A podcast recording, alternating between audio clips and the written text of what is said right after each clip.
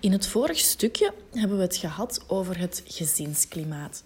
En het gezinsklimaat, dat is de sfeer die er hangt in het gezin en de aanwezigheid of de afwezigheid van de drie essentiële vitamines of bouwstenen, namelijk verbondenheid, jezelf kunnen zijn en jezelf bekwaam kunnen voelen. En we spraken de ideale situatie en ook het loszand gezin en het kluwengezin. In dit hoofdstukje gaan we het hebben over opvoedingsstijlen. En dat is de manier waarop ouders hun kinderen willen opvoeden en alle strategieën die dat ze proberen toepassen. En er zijn vier verschillende soorten opvoedingsstijlen. En hoe komt het nu eigenlijk dat ouders kiezen voor een bepaalde stijl? Wel, dat is gebaseerd op eigen ideeën en eigen principes die ze hebben. Bijvoorbeeld Ehm, aan tafel wordt er niet op de smartphone gekeken, omdat er zo meer ruimte vrijkomt om te praten. Dat is een idee, dat is een principe die ouders kunnen hanteren.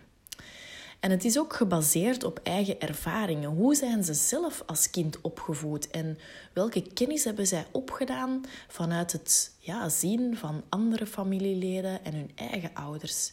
Ze hebben dit zelf als voorbeeld meegekregen en dat is ook vaak het enige voorbeeld dat ze ooit gezien hebben in hun leven van opvoeding.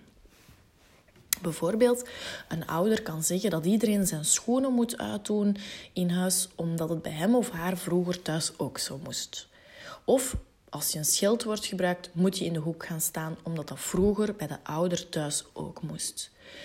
Um, wat dat je nooit mag vergeten, ook doorheen heel het hoofdstukje, hou altijd in je achterhoofd dat ouders een rugzakje hebben. In dat rugzakje zitten ervaringen die ze zelf als kind hebben opgedaan en ideeën over wat dat oké is en wat niet oké. En aan de hand van dat rugzakje gaan zij hun opvoeding aanpassen en aanwenden. Nu, de eerste stijl die we gaan bespreken is de warme opvoedingsstijl, of een ander woordje, de autoriatieve stijl. Ehm, bij deze stijl ondersteunen de ouders het kind. Ze oefenen heel veel invloed uit op het kind en ze stimuleren het kind. Ze gaan um, plaats maken uh, voor beloning en complimenten in plaats van straf te geven. Bijvoorbeeld, als het kind zijn broer of zus pijn heeft gedaan, gaat dat kind niet meteen gestraft worden, maar de ouders gaan praten met het kind en bespreken waarom dat, dat gedrag niet oké is. En in de plaats van een straf moet het kind bijvoorbeeld zijn gedrag herstellen, zijn gedrag rechtzetten door bijvoorbeeld een tekening te maken voor de broer of de zus. En het kind wordt in deze stijl aangemoedigd om um, een eigen mening te geven en om alles bespreekbaar te maken. Daarom wordt die stijl ook wel de democratische stijl genoemd. Het kind krijgt eigenlijk heel veel vrijheid, vrijheid en het krijgt zoveel verantwoordelijkheid als dat het zelf kan dragen. Dus de ouders schatten in hoeveel verantwoordelijkheid het kind zelf kan dragen. Bijvoorbeeld, als het kind na school nog geen zin heeft om huiswerk te maken, dan zeggen de ouders: Oké, prima, Um, jij beslist zelf wanneer je huiswerk maakt, maar je huiswerk moet klaar zijn voor het avondeten. Dus ouders gaan grenzen stellen waarbinnen het kind vrij kan bewegen. Um, de ouders die dragen wel de hele verantwoordelijkheid van de opvoeding en die zullen daarom soms ook plaatsvervangend voor het kind handelen, omdat het kind zelf soms niet inziet wat dat de gevolgen van bepaalde daden kunnen zijn. Bijvoorbeeld, um, het is altijd de regel dat het kind om 8 uur gaat slapen, omdat de ouders weten dat het kind veel slaap nodig heeft en dat zijn slaap heel belangrijk is om de volgende dag goed te kunnen opletten in de klas. De ouders weten ook, als we ons kind gaan laten kiezen, ja, natuurlijk gaan die dan langer dan 8 uur tv willen kijken. Wanneer het kind wordt gestraft, want het is niet dat het nooit wordt gestraft binnen deze stijl, is die straf wel redelijk mild. En die Straf gaat ook niet plaatsvinden met geweld, maar die gaat plaatsvinden op een beheerste manier. Ehm, bij het straffen wordt ook altijd verteld waarom dat het kind de straf verdient, zodat daar ook uit geleerd kan worden. Ehm, de gevolgen voor het kind van deze stijl zijn dat het kind over het algemeen goed kan samenwerken en goed kan communiceren, kan praten over alles wat hem dwars ligt, hè, over gevoelens bijvoorbeeld. Uh, binnen het gezin is wel veel vriendelijkheid en verbondenheid met elkaar. Daarnaast hebben we de dominante of de autoritaire opvoedingsstijl.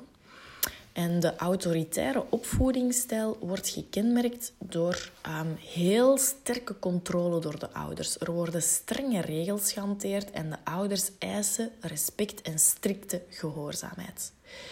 En om dat respect af te dwingen, dreigen de ouders vaak met straf. En niet alleen dreigen, wanneer dat ze het nodig vinden, zullen ze die straffen ook daadwerkelijk gaan uitvoeren.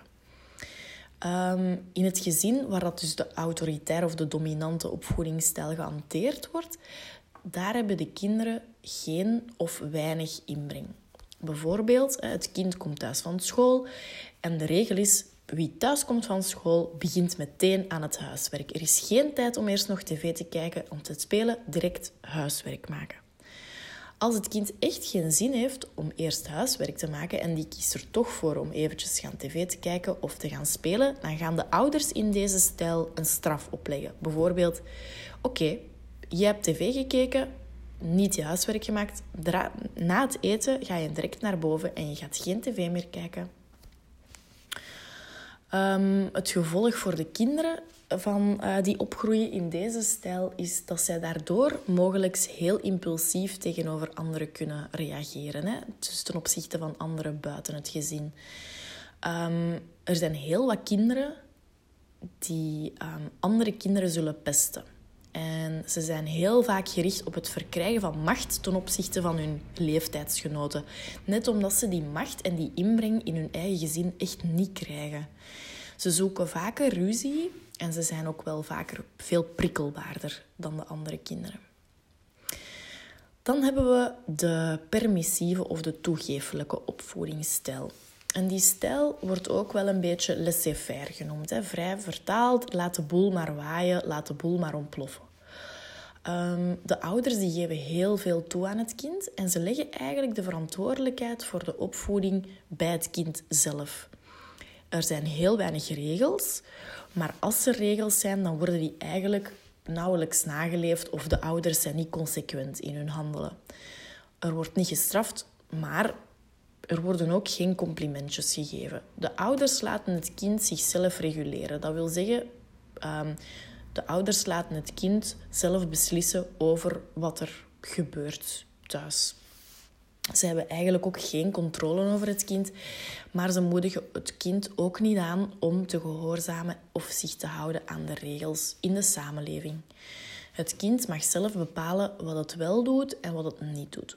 Bijvoorbeeld, het kind komt thuis van school en het heeft geen zin om huiswerk te maken. Ehm, er geldt dan in gezinnen met deze stijl niet echt een regel over huiswerk maken. Dus het kind maakt die avond gewoon zijn huiswerk niet en er wordt ook niet naar gevraagd. Maar als het kind de volgende dag op zijn vingers getikt wordt door de juf of door de meester, dan voelt het kind wel schaamte of het begrijpt soms ook niet goed waarom die juf nu precies boos wordt. Hè? Omdat de ouders eigenlijk ook niet echt een opmerking hebben gegeven over het huiswerk maken. De ouders die gaan de neiging hebben om de hele verantwoordelijkheid dan bij het kind te leggen. En ja, het kind moet zelf maar weten of het zijn huiswerk maakt of niet. Nu, ouders zijn wel betrokken en geïnteresseerd hè, um, in het kind. En ze proberen toch ook wel met het kind samen te werken door onderhandelen, maar jammer genoeg ook door manipulatie. Bijvoorbeeld als die ouders willen dat het kind een keer meehelpt met afwassen, dan gaan ze daar altijd iets tegenover plaatsen, bijvoorbeeld een cadeautje of zo. Um, deze opvoedingsstijl kan bij kinderen leiden tot teruggetrokken gedrag. Um, die kinderen die zijn ook vaak weinig betrokken bij anderen.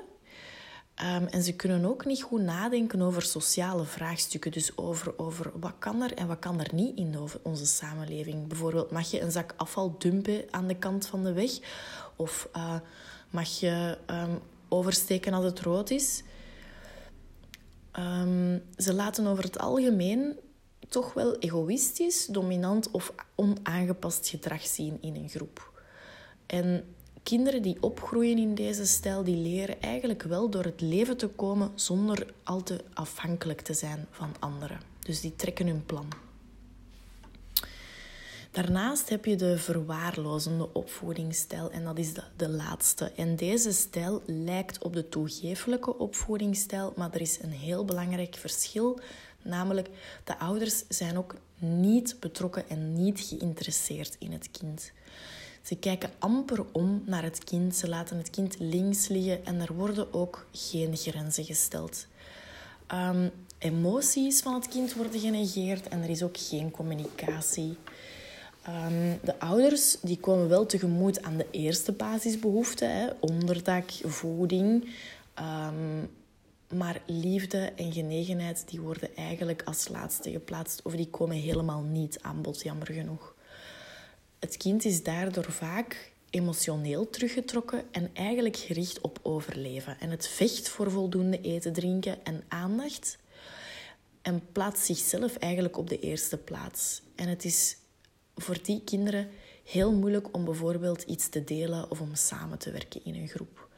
Het is ook aangetoond uit onderzoek dat kinderen uh, die uit deze gezinnen komen vaker uh, psychische problemen zullen ontwikkelen later.